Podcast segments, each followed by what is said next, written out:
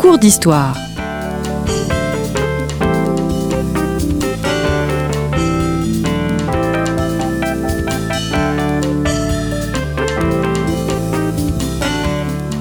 On retrouve Christophe Dickès. Chers auditeurs, bonjour, bonjour à toutes et à tous, très heureux de vous retrouver sur Storia Voce, le podcast du magazine Histoire et Civilisation. Je vous rappelle que vous pouvez vous abonner à notre magazine à partir d'un euro par mois en vous rendant sur le site internet histoire et civilisation.com comme Bénédicte Vergichénion, bonjour. Bonjour. Vous êtes historienne spécialiste de la France dans la Deuxième Guerre mondiale. Votre ouvrage sur Philippe Pétain fait autorité et nous allons entamer ensemble trois cours d'histoire pour nos auditeurs et élèves. Trois cours d'histoire consacrés aux Français pendant la Deuxième Guerre mondiale. Alors nous allons nous intéresser à leur vie quotidienne, nous allons aussi mettre en exergue le personnage de Colette pendant cette guerre. Vous venez de publier un livre chez Flammarion qui lui est consacré, Colette en guerre, mais aujourd'hui il s'agira de mieux comprendre cette année 1940 et la relation des Français et du maréchal Pétain. Et pour éclairer notre propos, un autre ouvrage publié aussi chez Flammarion, Les Français dans la guerre, archives du quotidien 1940-1945, pas moins de 250 illustrations, un très bel ouvrage pour les passionnés et les professeurs. On imagine la masse de documents. Comment choisir dans une telle masse? Quelle a été votre approche? Avec l'iconographe euh, qui est vraiment une personne euh, tout à fait remarquable, qui n'hésite pas à aller fouiller dans les cartons, nous avons essayé de donner la prime à l'originalité euh, en essayant d'être le plus complète, mais aussi le plus coloré possible. Je vais m'expliquer sur ce point.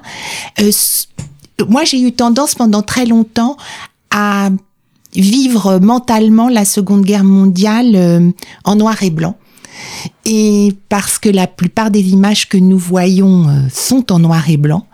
Et donc euh, j'ai essayé de restituer avec ce livre ce qui pouvait être le véritable environnement des Français euh, pendant la Seconde Guerre mondiale, qui était évidemment un environnement en couleur. Voilà, et tous les documents sont donc en couleur. Oui.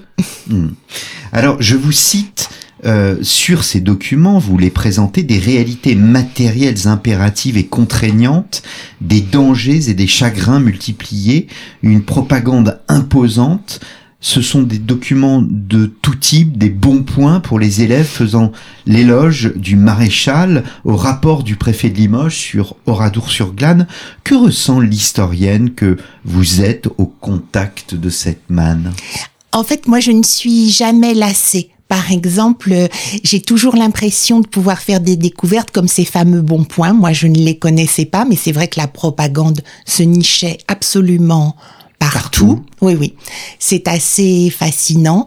Euh, nous avons reproduit les documents euh, sur la liste des otages à Châteaubriand. C'est quand même très, très émouvant. Euh, et je dois dire que nous avons fait dans le livre l'effort que les facsimilés, les reproductions soient réellement lisibles. C'est-à-dire, il ne s'agit pas juste de montrer pour montrer, mais vraiment les lecteurs peuvent prendre connaissance euh, des pages d'archives exactement comme l'historien qui ouvre des cartons. Mmh. chaque image est commentée? Alors, elle est légendée en tout cas, de façon à lui donner euh, un sens. Mais c'est vrai que je suppose toujours que les gens lisent les livres illustrés un peu dans le désordre ou au hasard de l'ouverture des pages. Et donc, euh, l'idée, c'est de produire une, une impression, voilà, pour euh, restituer ces années. Une approche à la fois thématique et chronologique? Oui, euh, thématique, euh, thématico-chronologique comme adorent le, le faire les, les historiens, euh, effectivement, mais je dois avouer qu'il n'y a pas trois parties, il y a plus de chapitres euh, mmh. que cela. Mais euh, oui, une France du maréchal, une France allemande, une France du quotidien, une France de la répression, voilà, mais nous allons très logiquement de la défaite à la libération. Mmh, mmh. Alors, euh, cette émission est faite avant tout pour les professeurs de collège et lycée. Euh, quels conseils donneriez-vous aux professeurs qui abordent cette période par rapport à votre ouvrage? Comment euh, l'aborder? Comment choisir le bon document? On sait que ces professeurs sont pris par le nombre d'heures et qu'ils n'ont pas assez d'heures, malheureusement. Euh, comment aller à, à, l'essentiel? Comment euh, prendre la meilleure illustration ou les meilleures illustrations? Alors, je, je, je serais très embarrassée de donner des conseils aux, aux professeurs parce que quand je suis devant des publics de collégiens ou de lycéens, je, dois m'adapter et faire euh, très attention. Ce, ne sont pas des publics auxquels je suis habituée. En tout cas, euh, il est vrai que la curiosité, à mon avis, euh, doit l'emporter. Effectivement, c'est c'est très très net euh, chez les jeunes. Alors euh, ils ont souvent leur, euh, leurs angles, voilà. Leur grille de lecture. Et puis leurs angles préférés. C'est-à-dire par exemple si je vais parler de la résistance dans un collège, on me posera souvent des questions. Est-ce qu'il y avait des étrangers? Est-ce qu'il y avait des femmes dans la résistance par exemple? Ou bien certains élèves sont passionnés par des objets. Euh, aussi qui leur paraissent euh, amusants, décalés, vintage, voilà. Donc euh, il est vrai que je pense que même des aspects extrêmement quotidiens, ou même si ça peut amuser les, les élèves, des rédactions aussi d'élèves, euh, voilà, vantant les mérites du maréchal Pétain, peuvent peut-être les toucher davantage. Hmm.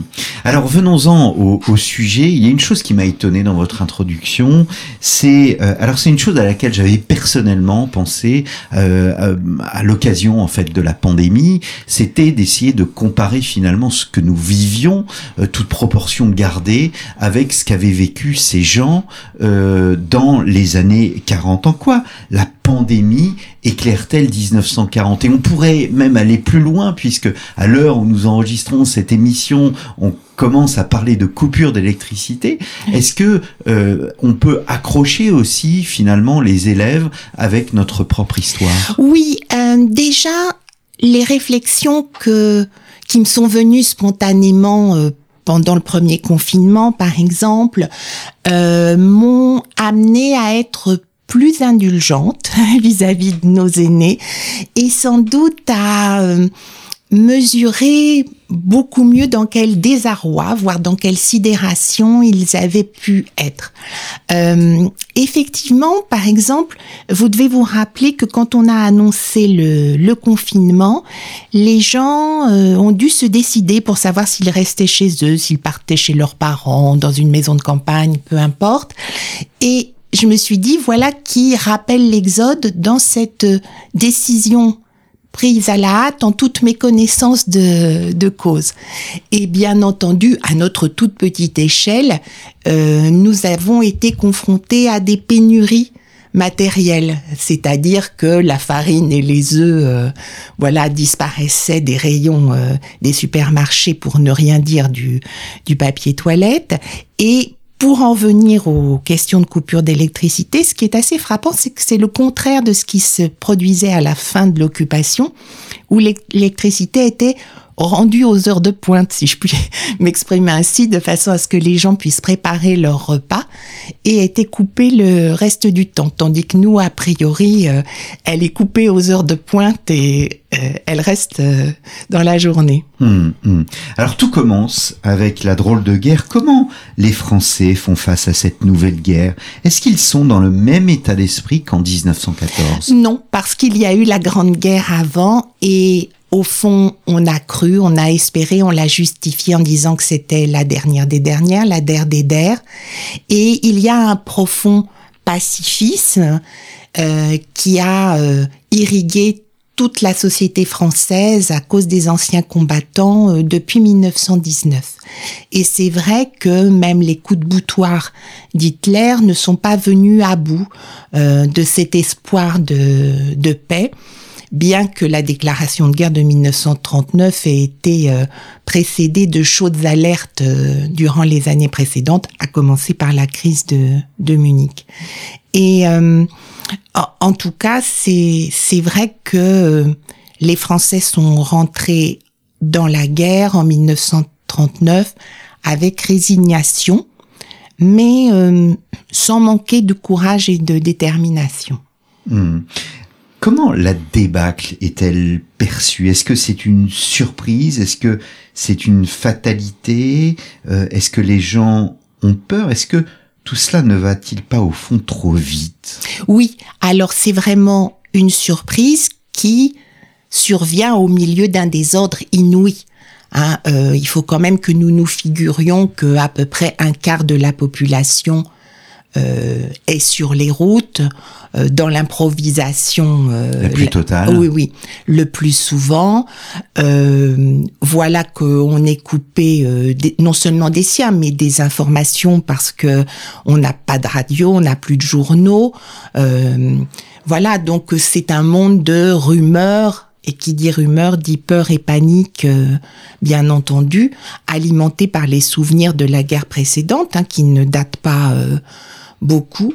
Donc c'est vrai qu'il y a euh, un grand désarroi, euh, des risques aussi, hein, parce que euh, on, parle souvent des gens qui ont été tués par les mitraillages sur la route, mais il y a eu aussi des accidents et beaucoup d'enfants perdus pendant l'exode. Donc c'est vraiment, voilà, des, des journées d'extrême désarroi. Hum, hum. Alors je, je, vous cite, euh, dans ces moments d'anxiété et de désordre, peu de Français regrettent la défunte République. Cette phrase m'a étonné, c'est-à-dire que euh, qu'est-ce que cela signifie? Cela signifie que au fond la crise surpasse la question républicaine et que les principes républicains au fond arrivent après cette crise ou euh, au contraire, euh, eh bien, il y a toujours euh, ces principes qui, pour certains, sont au fond des, des principes qui doivent rester absolument intangibles. Est-ce que ces personnes pour lesquelles ces principes sont intangibles deviennent une minorité?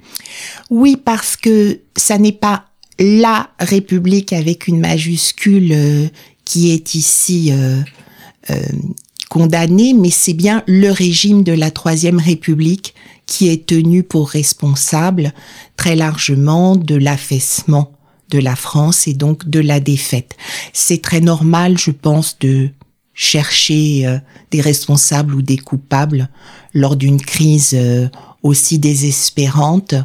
Et donc, c'est le régime de la Troisième République, son personnel politique et ses institutions euh, qui sont désignés. Ça ne signifie pas que les valeurs républicaines en soi sont rejetées. Simplement, la République parlementaire, elle a vécu, elle est discréditée. Hmm. Est-ce que vous disiez tout à l'heure que la question du pacifisme est importante? Est-ce que, au fond, c'est la ligne de démarcation politique? Est-ce qu'il y a encore une droite et une gauche, ou bien plutôt des gens pour la guerre et contre la guerre? Oui, alors c'est vrai que cette question de la guerre et de la paix transcende dans une certaine mesure le clivage politique. Elle ne le recouvre pas. On, a des pacifistes intégraux euh, à, gauche et puis il y a à droite euh, des gens qui préfèrent l'entente avec Hitler plutôt que la guerre. Voilà. Effectivement, c'est euh, ça va instaurer de nouveaux clivages qu'on va retrouver par la suite. Hmm.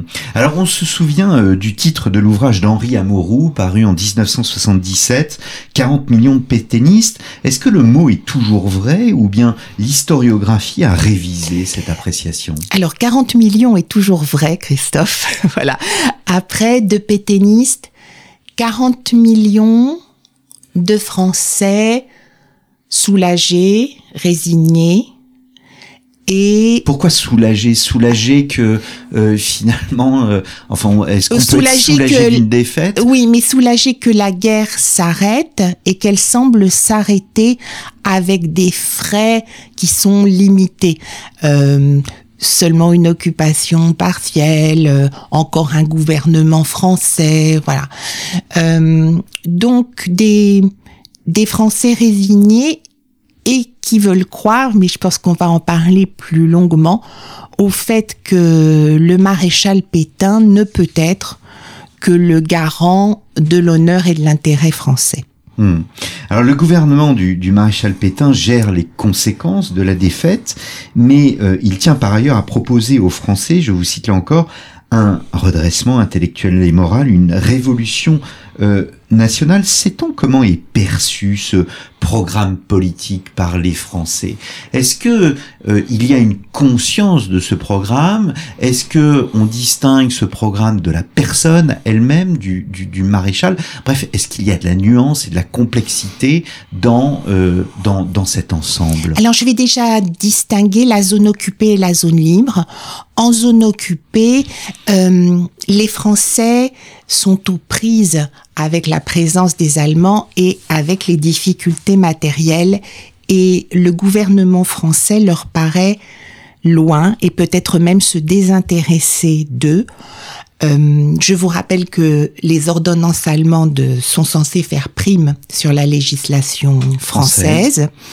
Et donc, en un sens, la révolution nationale euh, reste un concept flou lointain pour les Français de la zone occupée. En zone libre, il y a sans doute une confusion qui s'installe entre, euh, je dirais, la loyauté à l'égard du maréchal Pétain et la politique de la révolution nationale. Adhérer à cette politique, ça serait montrer sa discipline et sa confiance à l'égard du maréchal Pétain. Euh, encore faudrait-il en réalité que le contenu de cette politique de la révolution nationale soit vraiment euh, définie. Elle va bientôt apparaître comme une collection euh, de, de lois, de décrets et de décisions euh, qui, voilà, n'ont pas forcément, ne reflètent pas forcément une idéologie bien construite. Hmm. Alors on imagine, vous évoquiez la peur tout à l'heure, le fait d'être non pas rassuré, mais au fond, on a l'impression que ces Français, ils euh, il porte au nul maréchal Pétain le, et le, que le culte de la personnalité emporte tout, euh, qu'il apparaît comme une sorte de recours de père de la nation. C'est le cas ou pas? Oui, euh, en fait, Philippe Pétain a eu tendance depuis la Première Guerre mondiale à se concevoir lui aussi comme un recours. Hein. c'est ainsi qu'il s'est vu à Verdun, c'est ainsi qu'il s'est vu face aux mutineries de 1917. Donc il est, il est resté avec cette, cette vision de lui-même. Euh, en 1940, en juin 1940, en quelque sorte, la classe politique se débarrasse sur lui de la gestion euh, immédiate de la défaite et puis va découvrir qu'il est décidé à, rester au pouvoir à la grande satisfaction de beaucoup de Français qui y voient donc une alternative à cette euh, troisième république qui a failli. Et euh, les gens, c'est bien normal parce que la société euh, est très sous l'influence des anciens combattants, vous du respect, hmm. de la confiance, de l'admiration au maréchal Pétain qui a été le commandant en chef des armées françaises sur le front français, qui est euh, un des euh, vainqueurs de la Première Guerre mondiale. Et comme je l'ai dit tout à l'heure, il y a vraiment cette idée que il, ne peut pas euh, euh, faire autre chose que euh, agir pour le mieux face aux Allemands dans l'intérêt français. Hmm. Je me permets de renvoyer nos auditeurs aux trois émissions que nous avons enregistrées, trois moments hein, de, de, de, la vie du maréchal Pétain. Donc n'hésitez pas à aller dans, dans, dans nos archives. Alors de novembre 1940 euh, à 1942, il parcourt la France.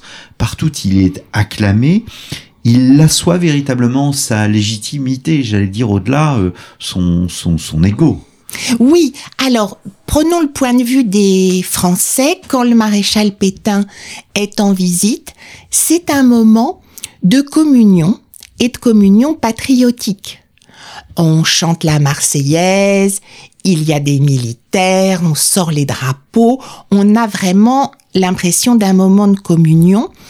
Et euh, le maréchal Pétain est très doué pour dire des choses qui n'ont pas beaucoup de portée et qui sur le moment semble euh, agréable, engageante, enfin de bon sens, ce qu'on a envie d'entendre parce qu'on est tous ensemble. Voilà. Mmh. Et d'ailleurs, ça se répétera, vous savez, au printemps 1944 à Paris, quand le maréchal Pétain viendra à l'hôtel de ville, où au fond, ce sera une occasion exceptionnelle pour les Parisiens de se réunir dans l'espace public et d'être français ensemble, chose qui leur était interdite depuis presque quatre ans. Du point de vue du maréchal Pétain, eh bien oui, ces voyages euh, sont euh, euh, la confirmation de sa popularité, de son importance aux, lieu de ses, aux yeux de ses concitoyens, et donc euh, l'installe vraiment dans cette conviction qu'il est irremplaçable. Mhm. Quand est-ce qu'apparaissent les premiers doutes? Au fond, euh, alors on sait que l'appel du 18 juin sur lequel nous avons fait euh, une émission, là encore j'envoie nos auditeurs à nos archives, euh, l'appel du 18 juin a été très peu entendu. Euh, donc je souhaiterais non pas évoquer ici au fond tous ces résistants de la première heure qui deviennent de la gauche, de la droite, voire même de l'extrême droite, de l'action française, etc. Mais plutôt quand est-ce que l'opinion publique, on va dire dans son tiers, voire dans sa majorité, commence finalement à douter en masse de la capacité du maréchal Pétain à répondre à la nécessité du moment. Alors il y a une première alerte euh, lors de la rencontre du maréchal Pétain avec Hitler à Montoire en octobre 1940. À la fin du mois, le maréchal Pétain prend la parole à la radio. C'est son grand vecteur de communication avec les Français et il leur explique qu'il a fait le choix de la collaboration avec le vainqueur allemand, euh, ce qui plonge euh, euh, beaucoup de Français Dans le doute. Dans l'étonnement Oui. et dans le doute. Et puis, ils vont avoir l'impression trompeuse que le renvoi de Pierre Laval euh, par le maréchal Pétain en décembre 1940 est un rééquilibrage de cette euh, politique et donc leur confiance dans le maréchal Pétain va s'en trouver ravivée. Jusqu'au retour euh, bien de Pierre Laval en avril 1942 à la tête du gouvernement, où là, euh, comme il est vraiment perçu comme, euh, au fond, le valet des Allemands, euh, un traître, un homme intéressé, un certain nombre de Français se détachent à ce moment-là, au moins du gouvernement du maréchal Pétain. Et puis, euh, à partir de novembre 1942, euh, l'invasion de la zone libre, euh, c'est-à-dire que maintenant la France est entièrement occupée alors que autour la guerre mondiale se poursuit avec peut-être les prémices des revers allemands, euh, vont contribuer à euh, détacher l'opinion française du maréchal Pétain. N'oublions pas aussi que euh, la dureté de la vie quotidienne, la multiplication des règlements, l'impression d'injustice, euh, les contraintes du service du travail obligatoire, la répression croissante, euh, installent évidemment une désaffection croissante de l'opinion vis-à-vis du gouvernement français et du maréchal Pétain. Eh bien, merci beaucoup euh, Bénédicte Verger-Chaignon d'être venu à ce micro. On se retrouve la semaine prochaine et la semaine d'après. La semaine d'après, la prochaine, pardon, pour évoquer les Français euh, dans la guerre et la semaine d'après pour évoquer Colette, Colette en guerre. Il s'agit aussi d'un de vos derniers ouvrages parus chez Flammarion dans la collection Au fil de l'histoire. Et vous venez de publier un ouvrage pour les professeurs, hein, vraiment, euh, et bien évidemment les passionnés d'histoire que vous êtes, chers auditeurs, Français dans la guerre, archives du quotidien 1940-1945, euh, près de 250 illustrations un livre publié chez Flammarion. Merci pour votre fidélité, chers auditeurs, et je vous donne rendez-vous la semaine prochaine donc pour un nouveau cours d'histoire.